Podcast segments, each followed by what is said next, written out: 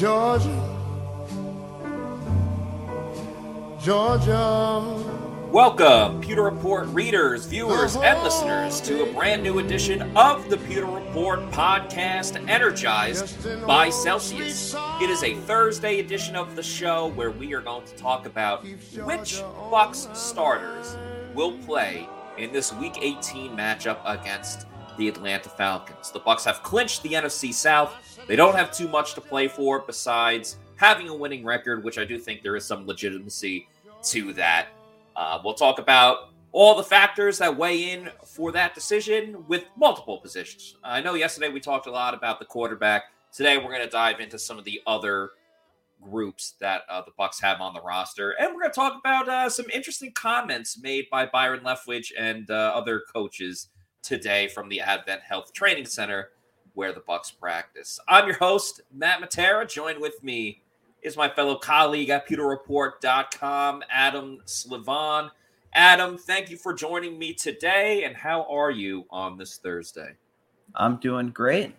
How are you? I'm doing well. Thank you very much. Uh, before we get into all the Bucks discussion and everything uh, of that nature, um, obviously the biggest story in the NFL right now is Damar Hamlin on the Buffalo Bills very scary situation on Monday night. Um, had to go into the hospital, had cardiac arrest. Uh, there were reports that came out from multiple publications and guys like Ian Rapoport, uh, Mike Garafolo, um, Adam Schefter, all saying that uh, he opened his eyes today. He yep. wrote because he still can't speak yet, but he was writing, "Did we win?" And the doctor said, "You won the game of life." Um, that's tremendous that's news. we're all so happy about that. So um, just want to give a, a, a, quick statement on that for those that might not know the news. Obviously, you guys are busy with your own everyday life, but that was um, truly great news to see today. We saw it on the TV as we were finishing up the press conference with Casey Rogers today. But uh, just want to mention that real quickly. So excited that it looks like Damar Hamlin is um, is feeling a lot better. So good to see there. Just completely remarkable how quick he's like coming back and just being able to write and like I think he was gripping like his family members' hands, just really touching stuff. Yes, 100%. And it was good to see as well. Um, you know, they spoke to Tee Higgins today. Obviously, he was the receiver for the Bengals that was involved in in the play where Hamlin tackled uh, Tee Higgins. And Higgins said that he spoke to Hamlin's mom.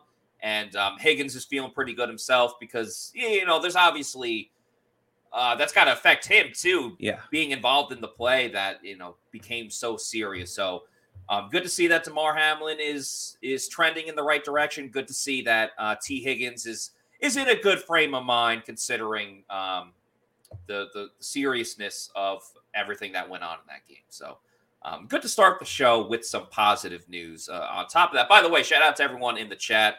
See Nathan in here saying hello to us. Hello to you, Nathan. Hey. Uh, thanks for always being on the show. Uh, Francisco wants the starters to play. We'll talk plenty um, about that as well. Uh, Francisco also talking about Damar Hamlin. Hopefully that uh, he will be in good spirits as well. And will be a long recovery, but as long as he recovers, that's what's most important. Um, some other positive news that the Buccaneers had, not specifically with their current team, but there was news last night that one of the all-time great Tampa Bay Buccaneers, Rondé Barber, is once again a finalist for the NFL Hall of Fame. This would be the class of 2023. This is Rondé Barber's uh, third time, I believe, making it to the final cut. Now, uh, the NFL and the, their voting committee, they can pick up to five players, which, uh, you know, every single year there is, it's always tough to, to, to make that top five. You're talking about some of the greatest players in the history of the game. Uh, so Barber's in there, former Buck Darrelle Revis, who played one season with the Bucks, did make a Pro Bowl. Um, he's yeah. in there. Reggie Wayne. There's a lot of uh, a lot of great players, but congrats to Rondé Barber. Um, hopefully, this is the year that he finally makes the Hall of Fame. He's absolutely deserving, Adam. I know he's a little bit before your time, but some of the stats that he has are absolutely incredible, like out of this world. For starters, this isn't a stat, but he essentially invented the nickel corner position and yeah. it's a known commodity in today's NFL. when you're the inventor of like a new position in the NFL, that alone can kind of get you into the Hall of Fame. But he has the numbers to back it up too, with the amount of touchdowns he's had, the longevity. So hopefully, this is uh, the year for Rondé Barber. I think he was the only player. Albert Breer uh, tweeted this out. The only player with over 25 sacks and 45 interceptions. I mean, we talk about like a player comparable on today's roster, Antoine Winfield Jr. He's kind of like a mini Rondé Barber in a way. Just the ability to play the nickel corner. Uh, later in his career, Rondé was a safety and just being very versatile and always contributing something on the field. And it's awesome. And all 15 players that were named finalists, they all have a great case. But I think Rondé Barber, he definitely des- deserves to at least be one of the five. I like that comparison to Antoine Winfield Jr. And it's very interesting because not specifically with Antoine Winfield Jr., but Logan Ryan, first year yeah. player with the Bucks. I mean, he, he's been around the league for a long time, but his first season with the Bucks, I probably should have said that better. Um, he said that Rondé Barber is a guy that he looks up to, and I think if you ask a lot of veteran defensive backs that are, you know, up there in age, like I, am sure there's a lot more players that say, "Hey, yeah, I, I wanted my career to be like Rondé Barber's with the amount that he played, the success that he had, winning a Super Bowl." So I think that's really important. And yeah, that's a great thing that you noticed the fact that Antoine Winfield Jr. he does a little bit of everything. You know, he obviously is pretty good in coverage. He got smoked a little bit by DJ Moore last game, but you can't just look at one game specifically. You have to look at the entire outlook of his very young career. He's a guy that can get interceptions, breaks passes up. He's great at the line of scrimmage. He can, yep. you know, he got a sack against Carolina, as you see on the screen right here. That was Antoine Winfield Jr. taking down Sam Darnold. So he can do a little bit of everything. He's a very aggressive player. And you know, Bucks are lucky they still have him on a rookie contract. I would not be shocked uh, when he gets an extension anytime soon. Could happen this offseason. I'm not guaranteeing that. I'm just saying, like, he, the Bucks, the beauty of a great draft class is like, okay, you can churn these guys out, make them great players like right away. The only downside is like then you have to pay them the big money at that point, and the Bucks can ill afford to lose Antoine Winfield Jr and Tristan Wirfs, but yeah, know, that's that's more that's more stories and, and complications down the road. I don't think either one is going going to be leaving the Bucks anytime soon, if at all, in their careers. Yep, definitely agree with you on that one.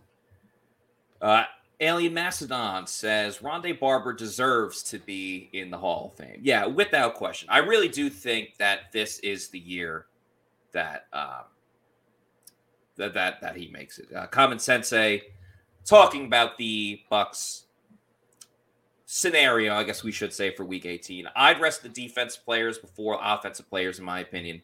Players such as Vita Vea, Lavonte David, Akiem Hicks, Carlton Davis, maybe even Dean should be arrested. Common Sensei, I totally get every point that you're making.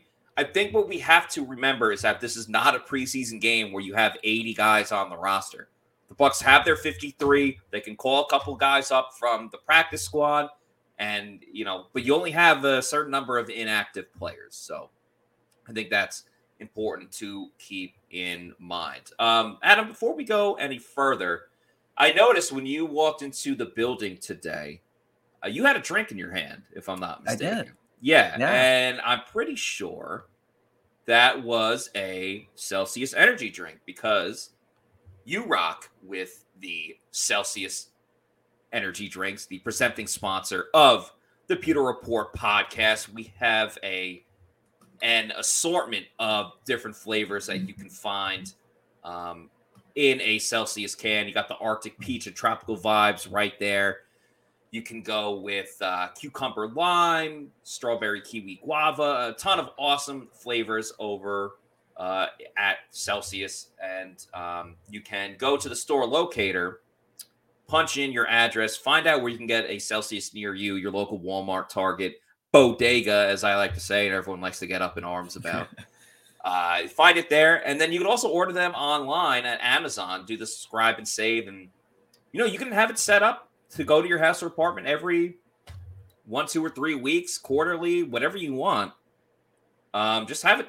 Uh, cut out the middleman. Just have it go straight to your house or apartment. This is the healthy version of an energy drink. There are seven essential vitamins, zero sugar or preservatives, so you don't get, you know, the crash, any of the the post energy drink jitters. Just gives you that essential energy you need to get you through your day. So uh, make sure you're drinking Celsius Energy Drinks, the official sponsor of the Pewter Report podcast. That is hashtag Celsius Live Fit, hashtag Celsius Energy. And uh, we absolutely love when you guys send us photos, videos, mostly photos of um, either drinking a Celsius Energy drink, finding it at a, at a, store. Maybe you're on a road trip, you see it somewhere. Um, we absolutely love when you guys send us those photos. So please continue to do so. All right, Adam, we got to talk about Bucks first, Falcons, a Week 18 game. Bucks are in. We know that. The only thing we don't know is who they're playing in the wild card round, whether it will be the Eagles or the Cowboys. That depends on if the if the Eagles win on Sunday, they clinch the NFC, they clinch the NFC East, they get a bye in the first round. That means the Bucks will play the Cowboys. If the Eagles lose and the Cowboys win, then the Bucks somehow are playing the Eagles in the first round of the playoffs, and the Cowboys get that bye and clinch the NFC and the NFC East. The funny thing is that whoever the Bucks play in the playoffs, they will play the division winner next season because that's how the schedule works out. We talked about that a little bit on uh, yesterday's show. But for the Bucks in their immediate future, not too much to play for. And we're going to talk about all the different positions, uh, players that should go, maybe shouldn't go. But we spent a lot of time yesterday talking about Tom Brady, Kyle Trask, Blaine Gabbert. So I gave my thoughts about it. Um, Scott Reynolds gave his thoughts about it. But Adam, you're on the show right here, right now. So I want to hear your opinion of what the Tampa Bay Buccaneers should do at the quarterback position when they line up and play against the Falcons on Sunday at one o'clock. Yeah, uh, that's been an area of much discussion. Now, I listened to what both of you guys had to say yesterday, and I agree uh, that when Brady comes out, I think he should play a half, and then I think Trask he should play the other half. And in doing so, I think that they should keep all the starting wide receivers, Evans, Godwin, Gage, maybe even Julio, out there for the third quarter. And then in the final corner, maybe you can substitute in like Deven Thompkins, Scotty Miller, guys like that. But give Trask the opportunity to develop a rap rapport with some of the star wide receivers because you don't know what the quarterback picture will look like for next season. So Trask, he should definitely get some meaningful snaps. And as much as I love Blaine Train, we all love Blaine Train. Yes, it's true. It needs to be Kyle Trask, and he needs to show more of the ability to be a starting quarterback in the NFL because it will be his first time getting meaningful game reps in the NFL. Yeah, that's what we really talked about is what's the point of playing Kyle Trask if he's going to throw to just Scotty and, and Deven Thompkins and he's got third and fourth string offensive lineman blocking for him. I don't really think that does too much. Now, let me ask you are you saying you want Brady to play a half because um, you know it'll help them going into the playoffs, or are you just saying let Tom Brady play a half because Tom's going to want to play anyway, and that's why he's going to be it? I mean, Tom's going to want to play anyway, and he has some records, some uh, little milestones and incentives to play for as well. Uh, I was looking it up. He needs 12 more passing attempts to set the single season record for passing attempts at 728. He would beat out Matthew Stafford in 2012, but just I mean NFL record. NFL record for a single season, yeah.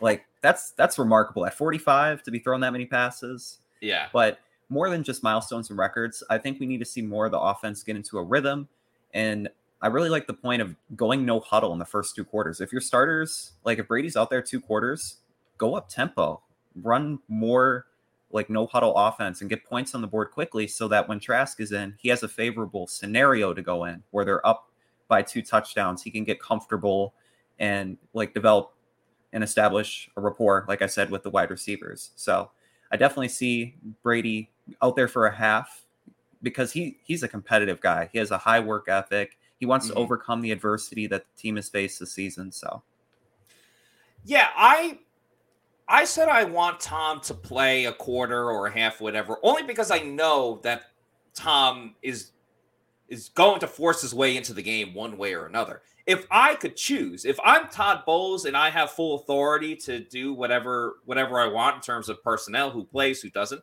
I wouldn't play Tom Brady at all. I yeah. totally, I totally get the you know wanting to end the season on the right foot, wanting to get some things together um, heading in, in the right direction into the playoffs. But if you can't do that during practice, then maybe you just don't have a great chance of winning the playoffs in the first place. I don't see exactly what playing one quarter is going to do for the Bucks offense. And I understand they, they played very well last game, but I also think there's a couple of different factors that go into that. One, and the Panthers have a good defense, don't get me wrong, but the Panthers, the way they schematically lined up against the Bucks made absolutely no sense. I'm extremely happy that Mike Evans balled out, and he yeah. balled out. He was the uh, NFC Offensive Player of the Week. But to play him one on one and only have a single high safety was just asinine by the Carolina Panthers. I don't think the Cowboys would do that. I don't think the Eagles would do that. I think a perfect example is when the Bucks played against the Bengals a couple of weeks ago. Everyone remembers they jumped out to that big lead, 17 to 3, and they blew it in the second half.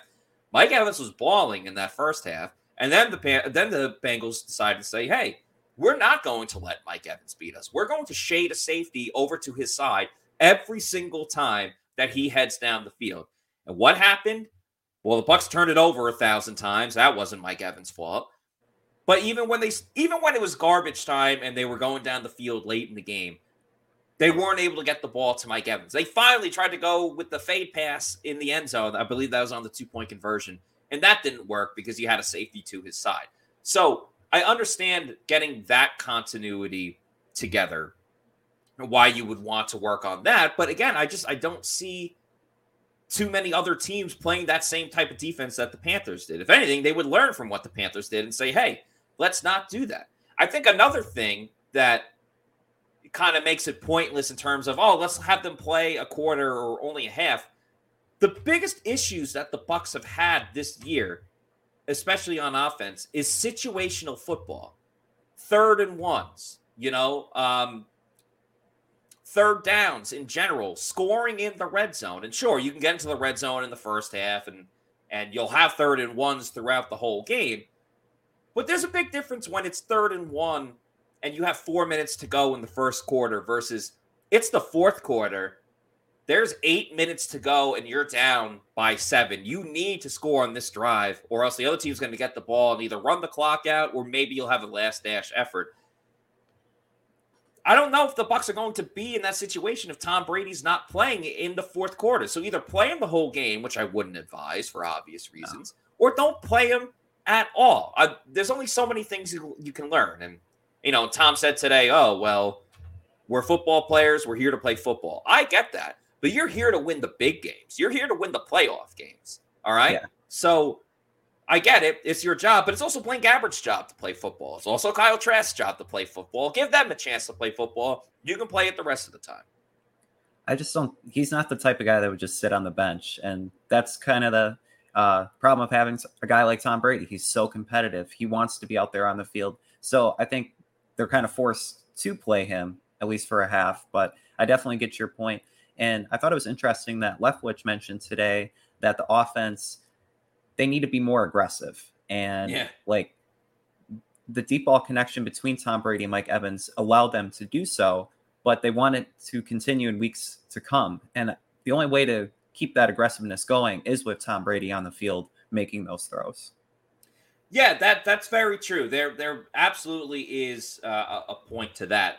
Byron Leftwich's press conference today was uh was different than it typically was. Now Byron from time to time will say something out of nowhere where you're like, "Huh?" Like the whole yeah, that's an analytics thing. It's um there's it's true, but it doesn't mean anything, you know? Like yeah. Byron will give you that type of stuff.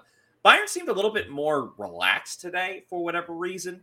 Um, and he had a very interesting comment about the fact that the Bucks have, uh, not the like the Bucks. We're over exaggerating everything. The Bucks haven't been that bad on offense. They're 12th in the league. They're 12th in the league in yards per game, not points per game. And that's yeah. the big issue has been the points per game. And the and yards per it, game come at the end of the games. Exactly, like the when they're quarter. down. Yeah, yeah, a lot of the garbage time situation. So I'm going to play that video in just a moment. First, Byron spoke about Tom Brady, and Adam, you had mentioned that he could just break the NFL record. Tom also has an opportunity if he plays in this game, and he will. Tom has an opportunity to also become the second highest passer in Bucks franchise history, which is wild because it's only his third season. Yeah. And uh, you know, you've had other quarterbacks that have been here for four, five, six seasons. So Brady's about to do that in three seasons. So um, the first video I'll play is Byron talking about Tom Brady and just the greatness of Tom Brady. The next one is where Byron gets a little bit feisty about the the criticism about the Bucks offense this year. Yeah, forty something years, but to be number two and just be able to pull that off in three years, how amazing does that does that tell you? I think it's shown what we what he's done since he's been here.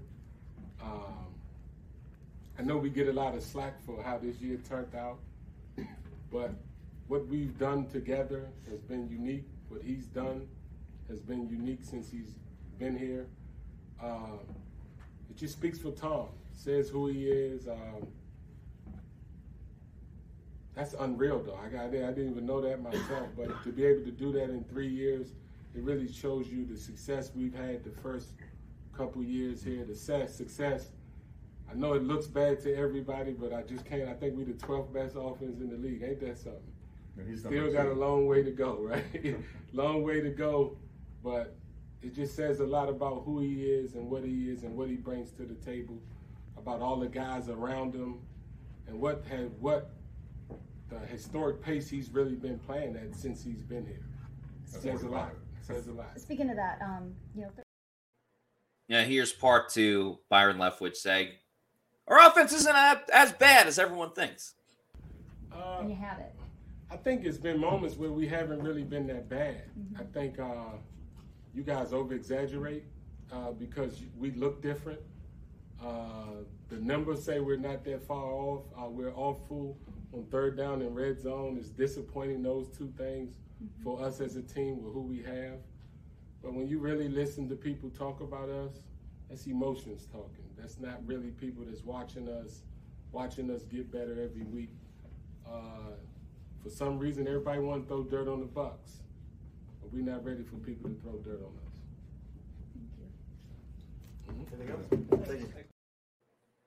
A walk off from Byron yeah, Leftwich that's in that quite situation. the walk off there. The first thing that jumped into my head when he said, uh, like, a lot of people want to throw dirt on the Bucks, but we're not ready to let people throw dirt on us. The first thing that popped in my head was the Geno Smith quote from earlier this season when he was playing well and he's in a post game on the field talking, and he said, uh, "A lot of people want to write me off, but I didn't write back." So I think that was like Byron Leftwich's version of that. But I don't think what he said is necessarily true.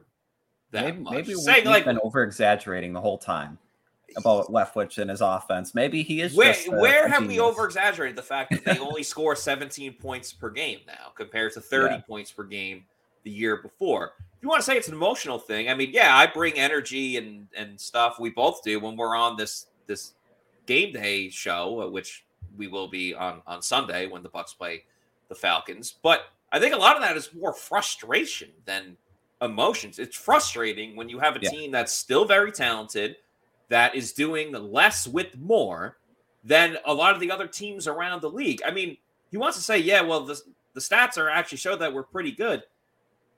Again, you're only 12th, and that's not with the points. The stats show that you have the worst rushing team in the league, despite having Leonard Fournette and Rachaad White, who are both very talented running backs. And Rachaad White has been a great breath of fresh air for the Bucks run game, even as horrible as it's been. So, you know, he doesn't bring up that stats. And to your point, going up tempo, uh, they're they seem to only do well when they go up tempo. So a lot of the things he said, I appreciate like the comment. And if you want to take shots at the media, I'm all for it because like the media, of course, will um they'll give praise when praise is due, but they'll criticize very heavily as well when it comes to that type of situation. So I'm all for players and coaches like calling other media out, like, hey, you were wrong about this, you were wrong about that.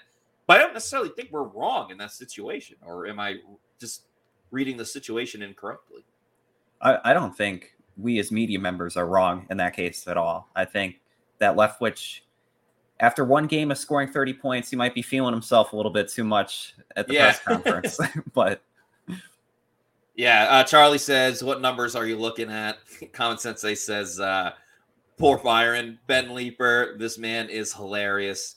Charlie with a my god. all talk all the time. I still love Byron. I don't care what anyone else thinks. All right, someone's in Byron Leftwich's corner. You're very, uh, yeah, it's a free country. you can say that if you want. Nathan says Leftwich is a product of who you know and not what you know. Obviously, alluding to the fact point. that that Bruce Arians got him this opportunity, and and Byron did have play calling experience before that. He did it with Arizona, but it wasn't really that successful over there. Um, Pushimi says, "What about the run game?" Yeah, we just brought that up. The fact that their running game stinks. All right, and I get it. There's no Ali Marpet. Um, you don't have Alex Cappa any anymore. You lost Ryan Jensen. I get that. I get all yeah. of that. But to be one of the worst teams in the league at running the ball, and at one point you were on pace to be historically the worst running team in the league for a team that just won the division. I get they're eight and eight, you know, but like, how do the Texans and Dameon Pierce? We like him. Shout out to him. Like, yeah. How do the Texans have a better run game than you know the Tampa Bay Buccaneers? How do what are some of the other worst teams out there? I know the Rams were like lower than the Bucks. I haven't I haven't checked it. Um, I haven't checked it today, but you know the, the Bucks are still at the bottom. There are teams way worse than the Bucks that run the ball better than Tampa Bay. So it's uh, I don't know. It's just crazy to see, Adam. It really is. And, and just to compare, like the Atlanta Falcons, like spoke to Casey Rogers about it today. Yes the Atlanta Falcons have 2,500 rushing yards in the season. The Bucks have half of that. They have 1,200, averaging 3.3 yards a carry. Now you have two above average running backs, I would say, and Leonard Fournette and Rachaad White. And just the fact that they aren't able to consistently get yards and they just elect to run first down runs up the middle, it, it's baffling. And it speaks to the play calling that Leftwich has done this year. Yeah, let's uh, play that video from Casey Rogers talking about the Bucks uh, planning to stop the run against the the Atlanta Falcons. This was just a great, brilliant setup question by the the reporter that asked this. What do you want to see out of your front seven personnel in stopping not only the run game but the, getting a consistent pass rush as well? Well, the thing about them, the run game puts you on the heels for your pass rush because everybody's bracing to stop the run. Then all of a sudden, you got to react to the pass, so that's going to naturally hurt you. And then the team last week and this team, they give you a lot of problems because they run on third down, third and seven. The team last week, third and seven, they ran the ball, and we were in a pass rush, and luckily we got them. But I'm just saying, it's that that problem will be here this week. Last week's team was hard headed about running the ball this team is hard headed about running the ball, and this team has a little bit more quarterback run element to it, so that poses another problem. I think they're averaging like four, almost five yards a carry, which poses another problem. So we got some issues to deal with here Sunday at one. When you look at, at the Falcons draft, another thing to factor in, and uh, Casey Rogers also talked about this, was the fact that you know, when they played the Panthers the week before, the Panthers ran for like over 300 yards against yeah. the Lions uh, before they met up with the Bucks, and the Bucks went in. Well, they were the home team, so they went into their own stadium and completely shut down the run game for the uh, for for the Carolina Panthers. Now, this week I think is a little bit different again because I wouldn't expect Vita Vea to play in this game, so it's really this team you know, tale of two cities, tale of two halves has been the case for the Bucks. It's a tale of two defensive tackles. When they have Vita Vea and Akiem Hicks in there, this is uh, I'm not going to say like the 2020 Bucks and the 2021 Bucks defense that you would be lucky if you got two yards against them. You could still gain a little ground on the Bucks, but when one of them doesn't play, you can rip the Bucks defense in the run game to shreds, absolute yeah. shreds. Uh, but this week will be very telling. I'm not going to hold too much stock into it because I don't think Vita Vea is going to play, and I would not be surprised if Keem Hicks is on a pitch count. But um, it's definitely another test for the Bucks to end the season, especially with Dallas, who likes to run the ball with Ezekiel Elliott and, and Tony Pollard, and Philly, who has you know the run option with Jalen Hurts, obviously, and they have very talented running backs as well. So, uh, what are you looking to see out of the Bucks on defense there? One point about the Falcons' offensive line, I was looking over like all the PFF grades take them as you will, but the right side of their offensive line has been elite this season. Chris Lindstrom is arguably the best guard in football. I Like- liked him so much coming out of the draft. He's been nearly perfect by any metric that you look at, and he should be an All Pro this year. And then you also have uh, Kaleb McGary. He ranks fourth Yeah. on the right side at the tackle position. So I'm looking for the Bucks to stop the run going that way. I mean, stopping the run in general, but also seeing younger guys. Kacy Rodgers spoke very highly of Logan Hall. Last week he had 31% of the snaps.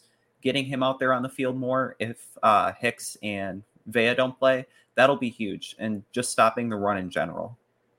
Yeah, that's a great stat right there, uh, especially w- with the Falcons' offensive line. You want to run behind the guys that work best for you. The Bucks haven't always done that at times. You know, they go behind Goedeke, and and yeah, and Brandon Walton and guys like that. When you have Tristan Wirfs on the other side, when um, he was healthy.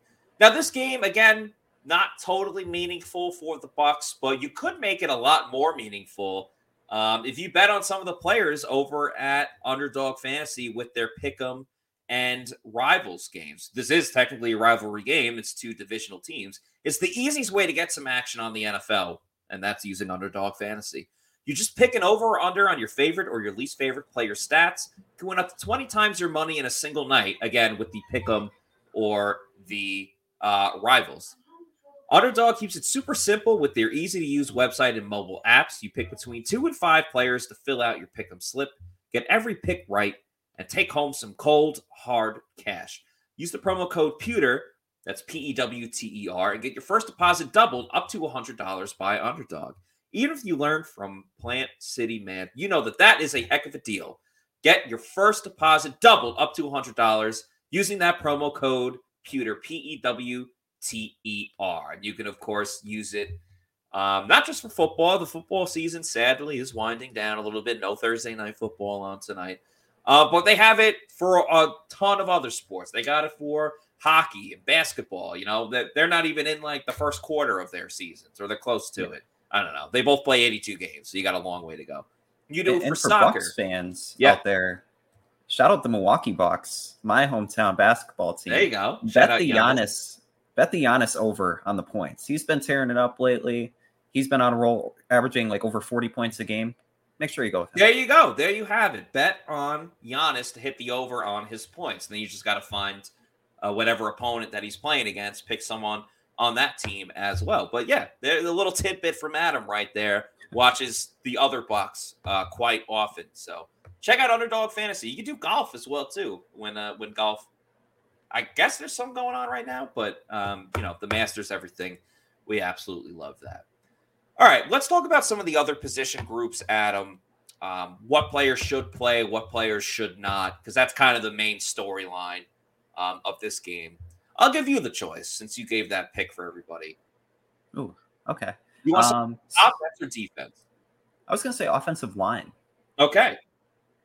Okay. So obviously the big thing that we learned from practice today and being there the past couple days, Donovan Smith has not practiced again, and um, it doesn't look like he's going. to. We'll see if he's out there tomorrow, but I think I truly think, and Donovan Smith is one of the toughest guys on this team. He's been through even worse injuries and has been able to play. I truly think he was hurting bad after he Yeah. got injured in the uh he got injured in the 49ers game. He did not play. Am I getting this mixed up? No, he got injured in the Bengals game. He did not play against the Cardinals, and he came back to play against the Panthers. I think he only came back to play because this was an all or nothing game, everything on the line. You win and you're in. And he was able to gut it out. So, listen, I know he struggled. He had a holding penalty. He hasn't been playing well, but I respect the fact that he was able to gut it out. With all of that said, let him sit this week because I know Tristan Wirfs is the best tackle on the Bucks, but you need your left tackle to show up in the postseason. Every team you're going to face has a good pass rusher when you get to the playoffs, and if they see a weak link anywhere on the Bucks offensive line, they will attack that, especially out on the edge. So I think, um, I think Donovan Smith, let him sit, let Brandon Walton get in there. He started this season because of injury. Let Brandon Walton play. I think you keep all the other starters in. Uh, Ryan Jen, well, not Ryan Jensen. I don't think Ryan Jensen's going to play. Robert no. Hainsey, you let him go. Shaq Mason, you let him play. Nick Leverett, let them all go. Tristan Wirfs going to play as well. Now in the second half, if you want to put in some of the other backups, if you want to get Luke Goedeke some reps, I'm fine with that. But offensive line outside of Donovan Smith, I think you kind of let the starters go.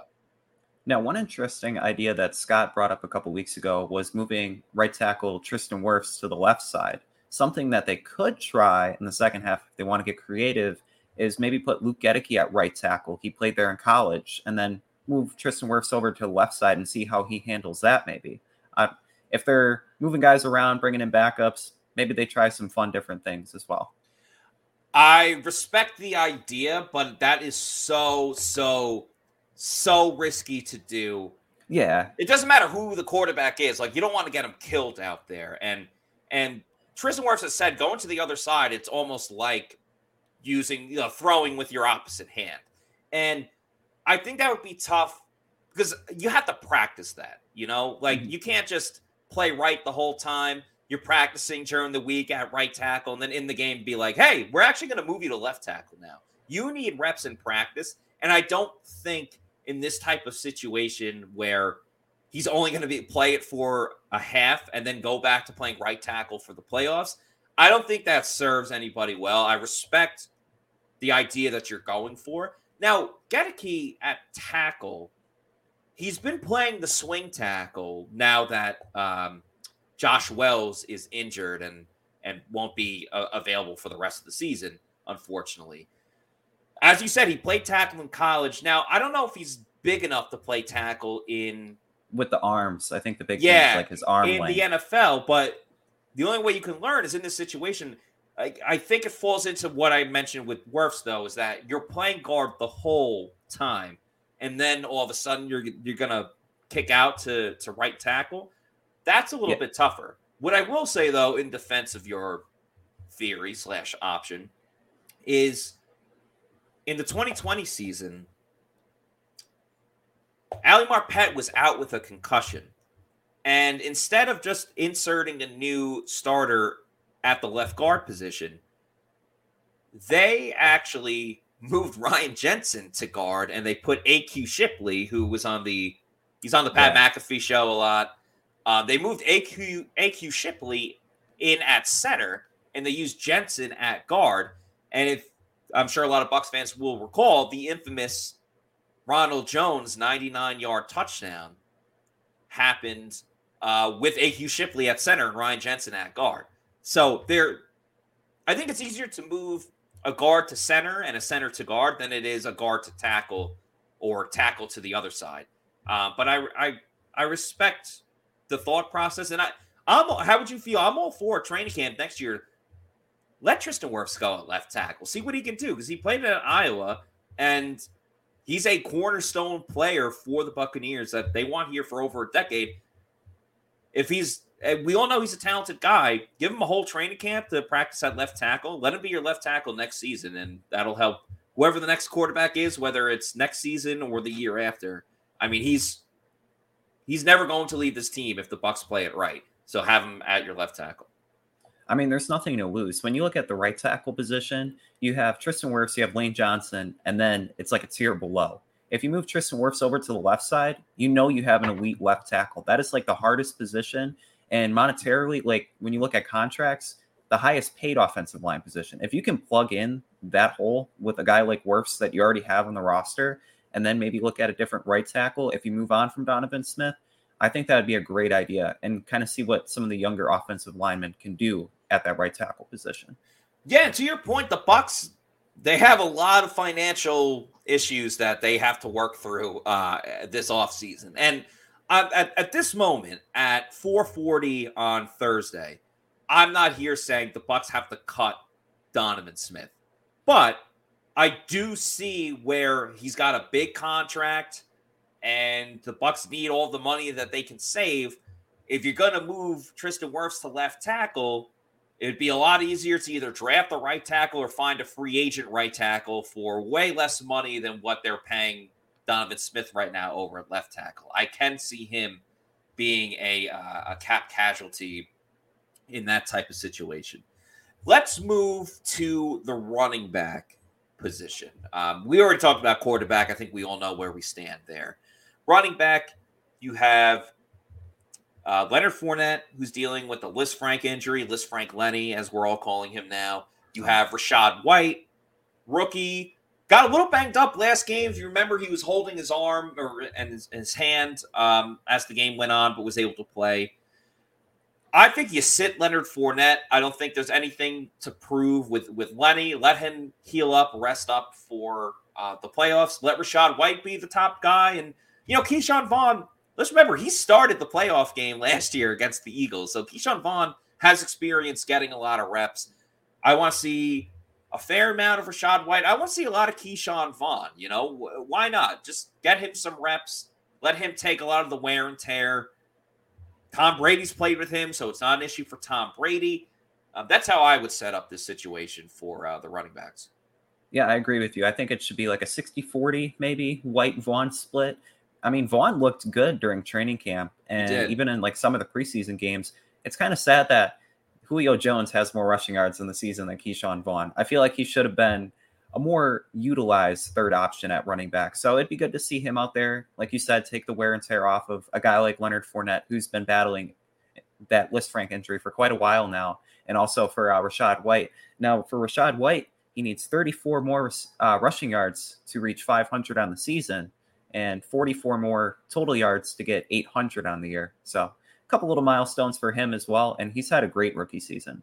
Yeah, he really has, and he didn't really get the amount of reps and the starting and the the splitting of of both running backs, it didn't really truly come about until I would say like the Germany game. That was yeah. really the the, the Rachaad White breakout game. Yeah, the angry run stiff arm, and now Leonard Fournette has one as well. So both running backs getting a stiff arm this year from Kyle Brandt of uh, Good Morning Football. Shout out Kyle Brandt. So I think 500 is is very respectable considering the amount of playing time that he got and when he got it. So I think that would be super important. We're both on the same page for the running back room. So let's talk about the offensive weapon, the skill possession players uh, at wide receiver for the Buccaneers. There's a lot, a lot of things that go into this. Mike Evans, obviously, Chris Godwin, Russell Gage, Julio Jones. Um, Adam, I went first with the running back, so uh, I'll let you go first with the wide receivers. What would be your game plan um, for the Bucks? Let, let's say what your game plan would be, not what Tampa Bay is going to do, what you predict they're going to do, what you would do in this situation. So I think that the wide, yeah, the wide receiver plan would correlate with the quarterback plan. What they choose to do with the rotation at quarterback, I think would tie in well with the wide receivers. Now I think that the starter starting wide receivers should play the first three quarters. Definitely want to see Mike Evans, Chris Godwin, and Russell Gage at some point with Kyle Trask, but also Chris Godwin out there in the slot. He has some milestones as well. If you want to talk about the last game to play yes. for, uh, what is he? 32 yards away from a thousand, and then he needs nine more catches. I don't know if he'll get nine, but to reach uh, Keyshawn Johnson's all-time record in 2001 of 106. But another wide receiver that I really want to see out there is Deven Thompkins and oh, see yeah. what he can do on offense. Maybe in the slot role, kind of running some drag routes, like some deeper posts, because he has speed. Uh, all the teammates gush about his ability to jump, his vertical. I think it's 38 and a half inches. So yeah, seeing him out there, that is wild for a wide receiver. Like he could almost dunk a fo- uh, dunk a basketball out there. So definitely want to see him out there as well. What I would do is I would play, and this is this is in my scenario of Tom Brady doesn't play and it's just Kyle Trask the whole time. I would have Mike Evans play probably about until halftime, maybe just the first quarter, depending on how the chemistry looks. For everything you said about Chris Godwin, I would have Chris Godwin play, I think, until the third quarter, let him rack up the receptions give him a couple of those, you know, sweep things like the the touch pass, really, where the yeah. quarterback is essentially a handoff, but it counts as a pass. Get that for Chris Godwin. Let him get to a thousand yards and take him out of the game. Russell Gage, I'm playing the whole time because yeah. he's getting big money. He got that contract last year. He's coming off of, uh, you know, he's been back for a couple of weeks from that hamstring injury. And I think each week he's made a maybe not a signature play, but an important play. Like he caught a ball on fourth down to keep a drive going last game. He's made some key receptions for the Bucks. So let's see him be a, a, number one receiver in this, you know, unique situation where some of the other guys aren't available. Julio Jones, I don't play him at all. No. Chronically, just too many injuries. He's dealing with an illness this week. The knee, it's good, it's bad, it's good, it's bad. To your point, I want to see Deven Thompkins. Let Scotty Miller get some shine. Maybe throw in Rashad Perriman. Another guy that we were talking about in the locker room today that we haven't seen all season. And again, because it's a one game, you can kind of do what you want and then get back to what's been working for you. Play Tyler Johnson. You know, Tyler Johnson's on this team. He got cut earlier this year in training camp. They brought him back to the practice squad. Why not just kick the tires on Tyler Johnson? See what you got with him there. If he has a great game, awesome. Then you can build yeah. on that for next season. Let Tyler Johnson go in and see if he can make a play or two. All right. I, I don't think that's like the worst idea when it comes to because you, you got to play these receivers. You want to keep them healthy. Rashad Perriman, I I don't really know why he's on this team. You know, he had the he had the touchdown catch against the um the Saints in week two. Outside of that, he hasn't That's really his one available. catch of the year that exactly. he has. Exactly. I, I'd I'd much rather see Tyler Johnson out there, a guy that you could keep on this team as potentially a third or fourth receiver for depth. I would much rather see Tyler Johnson and what uh, they have going on there. Before we talk about the tight end position, I do want to talk to everybody about pin chasers, and that's where you should be going if you are bowling. Head over to pin chasers. There are multiple locations uh, in various areas, including one pretty close to the Advent Health Training Center where the Bucks have their uh, practice facility. It's a fun night out with friends and family. Um, they have great deals, like literally every single day. All you can eat pizza, all you can bowl, dollar beers, ton of great deals there. They got brunch on the weekends. The food's very underrated. If you have a kid and you want to book a birthday party there, you can do that as well. They got a video game area, arcades, so kids can play video games. They can do some bowling. Parents can hang out. There's you know the food area. They they have a bar as well for the adults, obviously, not the kids. Please uh, drink responsibly if you're 21 and over. Um, so yeah, a great time out with friends and family over at Pin Chasers. Take advantage of the brunch on the weekend. Um, that's definitely a nice little caveat that not every bowling alley has. And see what deal works best for you over at Pin Chasers. Go to pinchasers.net for all the deals they have in store for you. Tight end position, Adam. Oh, sorry. Go ahead. Looks like you want to say oh, something. Yeah, uh, just a couple notes based on what you said about the receivers. Uh, yeah. Julio Jones, when we talk about him not playing, which he shouldn't play this week, they signed him for the playoffs. So, as much as it would be cool yes. to see him go up against his former team, they need him for the playoffs. They need him healthy right. because and he needs to be that third receiver. Yeah, and at that point, it's like, who cares? The Falcons aren't making the playoffs. It's two years removed since he's played, yeah. uh, you know, in Atlanta. I get this probably his first time back there since uh, you know since leaving the team.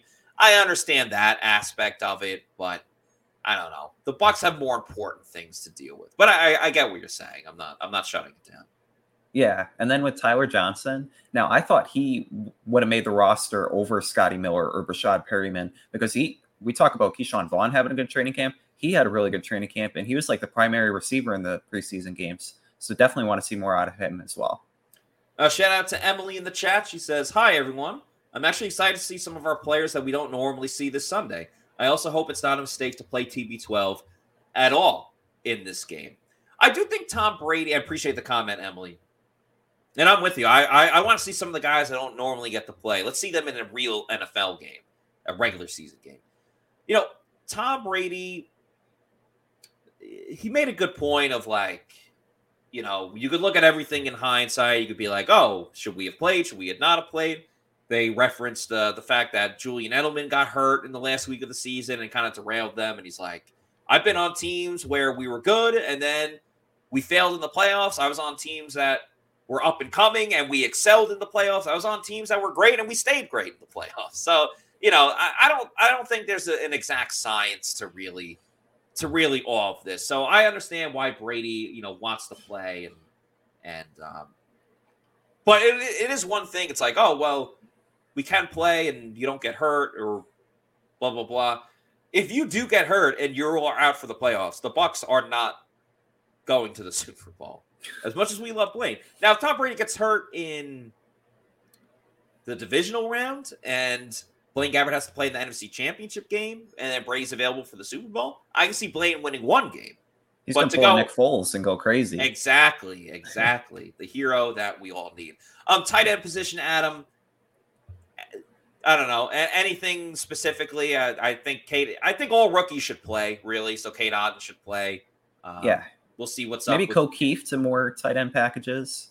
Yeah. Definitely want to see Kyle Rudolph out there. I mean, we signed him, and the only thing he really does is run like by himself in tr- in practice. Yeah, So, yeah, for the Bucks at at the tight end position, probably just Cade Otton.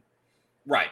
Uh, let's move over to the defensive side of the ball. I think defensive tackle is really one that I'm probably most excited for. Is the fact that on the defensive line, you rotate guys anyway. So you do get to see some of Logan Hall. You get to see some of Pat O'Connor. Deadrin Senat is another guy. And you don't see them a ton because of Akiem Hicks and, and Vita Vea and Will Gholston. But I think it's the perfect opportunity where you can get Logan Hall 55% of the snaps versus the 35 to 25 that he typically gets. I think it's a cool opportunity for Deadrin Senat that has not seen as much playing time that he did earlier in the year. They're, they're not going to play Vita Vea. They're just not, they're not going to risk that with the calf injury, with the fact that they clinched everything, and that again, it's different with Brady taking him out, bringing a quarterback that hasn't played all year long. All of these other players have played all year long, so I want to see a lot of Logan Hall. I want to see a good amount of Pat O'Connor. If you want to rest Will Gholston, that's totally fine. Uh, Kacy Rodgers, the Bucks co-defensive coordinator, had a great point about that. Not many people are talking about Will Gholston, but he does literally everything that is asked of him, and not and that's not just coach talk for like, oh hey, like he's all right. He said that he would be playing more, but they play so much like nickel and and things of that nature that Akiem Hicks and Vita Vea aren't coming off the field, so it's Will Gholston that kind of suffers from it. But I want to see the young guys get a lot of opportunities in this game because this is a great chance for Logan Hall to to really show what he's about. You know, he's another guy that started out looking pretty good, had some great pass rushing moves. And then, you know, as the season went on, it's kind of tapered off a bit. I think it's a really great opportunity for Logan Hall. Definitely agree with you on that one. And I want to see De- Deadrin Senat start at uh, defensive tackle. He, in limited snaps, has looked really good. And he had his first career sack. He rates really highly. And just giving him an opportunity, I think, would be very worthwhile. And then also mix in, we want to see some Nacho as well. Oh yeah, got to got to see Nacho, of course, the fan Yeah. favorite. Outside linebacker is another tough one because for the last three weeks, Anthony Nelson and Joe Tryon-Shoyinka have just been putting the the room on their backs, and not even. I mean, Anthony Nelson has played fantastic. We've all seen the games, the sacks that he's had recently, the strip sack on Sam Darnold. He's also doing it out of necessity because it's just him and Joe Tryon-Shoyinka. Uh, Carl Nassib has missed the past couple of weeks. Um, Genard Avery is on injured reserve.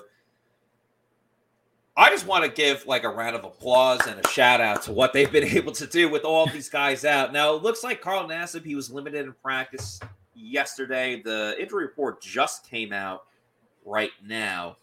Um, let's see, let's see. Um, Carl Nassib was limited again. So I think there's a, a chance that Carl Nassib plays this week, which I think would help. One, gives him some reps, and two, um, it gives the other guys a break for what they've really done. But uh, I don't know how much jockeying and positioning the Bucks can do defensively here, just because they don't have enough guys in the room. Yeah, I think uh, the Bucks would probably sign an o- outside linebacker off the practice squad and try to get him some reps as well. I think uh, was it Gilbert that they signed? Ulysses Gilbert, Yeah, yeah, yeah, yeah. maybe a guy like him, bringing him on, getting him some snaps, and give Joe Tryon-Shoyinka and Anthony Nelson some rest. Even though Anthony Nelson, we spoke to Kacy Rodgers, he's impressed Yes, he like, has. the past few games. So inside linebacker is another tough one. Devin White and Lavonte David have played the whole time, like every single snap of every single game this season. Devin White missed like two, two, uh, not Devin White, sorry. Lavonte David missed like two or three snaps on the Thursday night game against the Ravens, and they brought in Olakunle Fatukasi, who's not on the team. Um, they obviously have KJ Britt back. I would like to see KJ Britt in like a fourth quarter type of situation. They also have JJ Russell on the uh, practice squad that they've called up before. I would like to see KJ Britt see what he can do as an inside linebacker. I just don't know exactly when they would go about doing it. For the Bucks in like terms of total tackles, it goes 127, I think, for Lavonte David, Devin White at 122, and then I think Mike Edwards is third at 82. Wow. Just like going to show how much they've been on the field and how much that the Bucks defense has had to rely on them to make tackles and make plays. But before we talk about the secondary, which I think is probably one of the most interesting options that we could talk about in this uh, scenario here, before we get into that, and you know, playing your playing your starters in Week 18 when you have nothing to play for, uh, it's definitely a little bit of a risk. You could also say it's a gamble. I like to do my gambling over at the Seminole Hard Rock Casino in Tampa. Just the way you like it. Me and my wife decided we'll have some fun. I was playing a two cent machine. Six bets in, I hit a jackpot. $117,000. Hi, my name is Tara, and I won over $500,000 playing fly. I do this full time, and I would not change it for the world. I'm Gloria. I won over $2 million at Seminole Hard Rock Casino. I went and bought a bunch of jewelry. my name is Mike. and I won over $350,000. I love playing baccarat because it hits different. When you pull in that card and you flip over that nine, beating that eight, can't miss. I'm Jimmy. I won a half million dollars in a slot tournament at Seminole Hard Rock in Tampa. Even a blind squirrel can get a nut sometimes.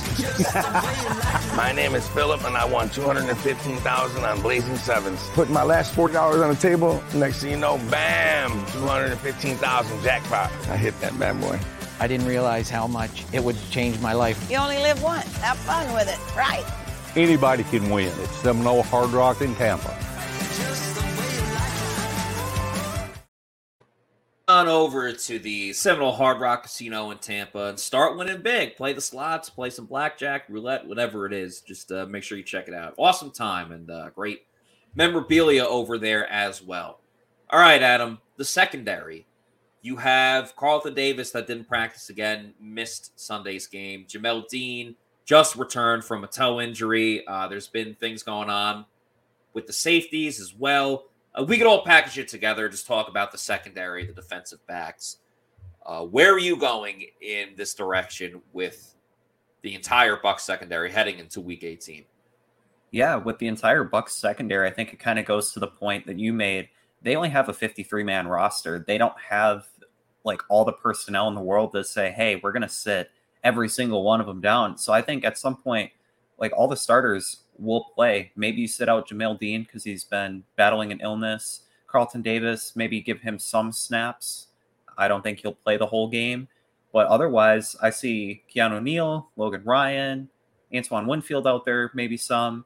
Maybe sprinkle in a guy like Nolan Turner, yeah. who he's been kind of up and down between the practice squad and active roster.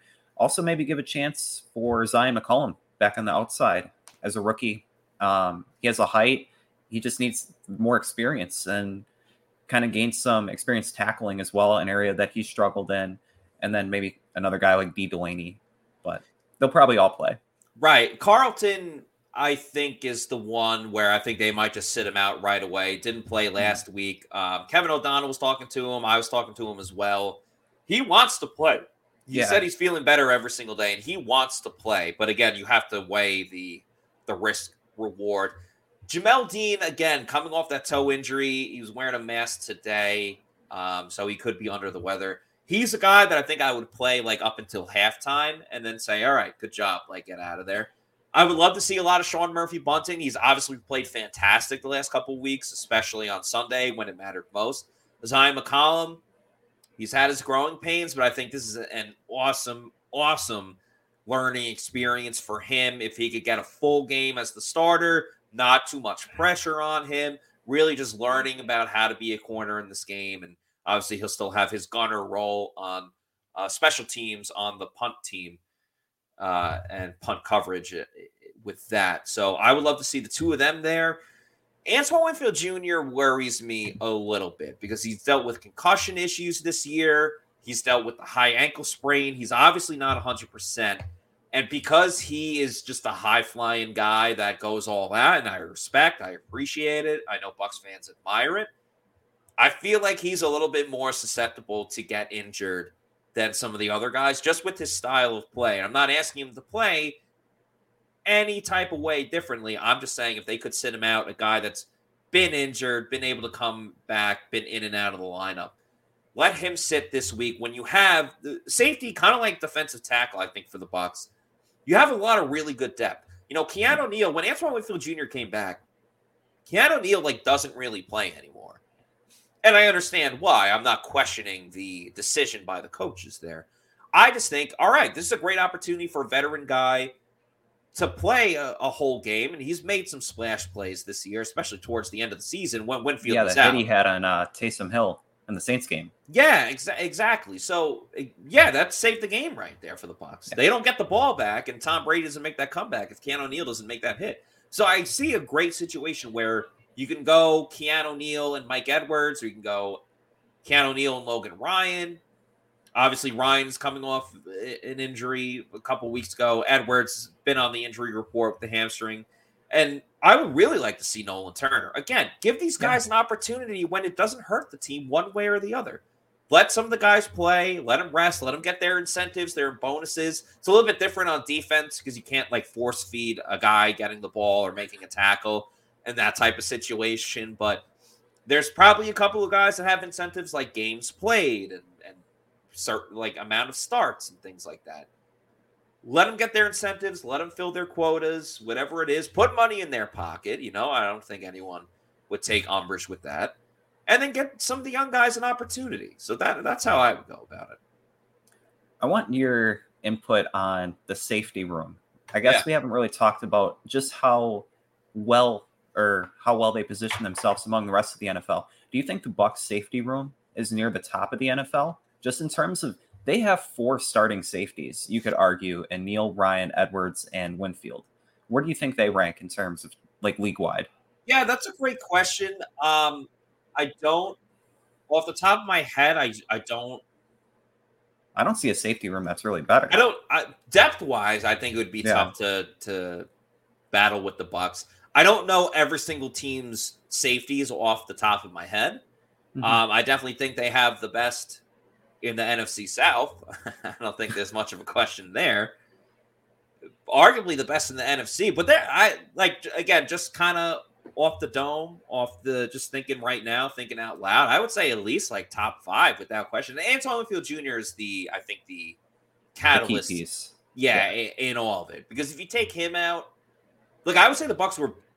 Here's a here's a probably a a better debate is were the Bucks better last year when you had Antoine Winfield Jr., Mike Edwards, and Jordan Whitehead versus having Antoine Winfield Jr., uh, Mike Edwards as a starter, but the depth with Keanu Neal and Logan Ryan, where the Bucks they kind of had like Andrew Adams, and that was about it. Because um, you miss a big piece with Jordan Whitehead, but you have a lot more depth with the guys that you have this year. I think that's a really good question. But for this year's team, the 2022 now 2023 version of the Bucks at safety, top five in the league. Yeah, what and I think uh, what what you miss in Jordan Whitehead, you get the veteran experience in a guy like Logan Ryan, and I don't think we fully grasp his impact. Uh, and just what he brings to the team in terms of leadership and communication, especially for a Todd Bowles defense that prides itself on those regards. That's true. Todd Bowles loves his safeties too. He wants uh, as many safeties as he possibly can get. Charlie Abraham says, "I miss Jordan Whitehead." A common sensei says uh, Mike Edwards is overrated, but it's definitely above average. Yeah, I think Mike. I mean, the interceptions have come down a little bit because um, now that he's playing a lot more. Um, but yeah, it's it's we'll see. Common Sensei also says without Winfield, it's poor, seriously, especially Edwards. I think Edwards has been fine. I, I don't think yeah. like I don't think he's been that bad. Uh, John V says, "Can't believe I'm saying this, but wouldn't mind seeing Antoine Winfield Jr. slide back to free safety and SMB get some burn at nickel. Just feel Antoine Winfield Jr. much better free safety than nickel. I I, I think again we got to look at it. He didn't play his best against the Panthers, and DJ Moore beat him on a couple of plays. I think Todd Bowles had a great point though. He's like, listen, you play 60 plays, you could be great for 56 of them, but there's four plays where you screw up, and that's what like everyone notices. Um, Emily says Logan Ryan has made a big difference. He absolutely has. Logan Ryan has probably been the best free agent signing that the Bucks have had this year. They haven't had a lot of great, yeah, not a lot of great free agent signings, but I think Logan Ryan is um, up there at the top. Hey guys, uh, we're about to wrap it up for today's show, but don't you worry, we have another one coming up this Sunday. It'll start off with the Celsius Pewter Report tailgate show presented by Age Rejuvenation and live at the Walk Ons in Wesley Chapel. That will start over at 11 o'clock with uh, Scott Reynolds, JC Allen, Bailey Adams, John Gilmore, former Tampa Bay Buccaneer, and then uh, myself and Adam on today's show. Uh, we will be doing the Pewter Game Day show live at kickoff at one o'clock, giving our reactions, analysis, insight uh, after you know talking to the players and coaches this week, seeing what they implement into the game plan, seeing who is playing in this one, and uh, it's always a fun time whether they win or lose. This game, it'll be a lot of fun to see what younger players, what rookies, what uh, non-starters get to go in this one. So the tailgate shows at 11 o'clock, and the uh, game day show starts at 1 o'clock, all on Sunday for Bucks Falcons. And one last thing before we head out. If you like our coverage on our YouTube channel and uh, our social media and our website, obviously you can follow us on our social media at Pewter Report on Twitter, Instagram, and Facebook. And please subscribe to our YouTube channel. If you like the podcast, if you like the videos and clips that we put out. Um, just do us a favor, hit subscribe, hit that like button. We're really trying to get to 10,000 followers. We're a little over 100 away from 10,000 subscribers. Would mean a lot to us if we can get to that by the end of the season, which hopefully the Bucks still have like another month of football to go. That would be uh, really nice. But if you guys could do that, it's absolutely free. Just lets you know when we come out with new content. We would greatly uh, appreciate that. So, thank you to everybody in the comments today. Great participation as always to all of you guys in there. Emily, Charlie, Common Sensei, Nathan was in there as well. John V, a couple others as well. Shout out to all you guys. Really appreciate it. So, for Adam, I'm Matt saying thanks everybody for watching. We will see you on Sunday for another another edition of the Pewter Report podcast. Peace out. Have a good weekend.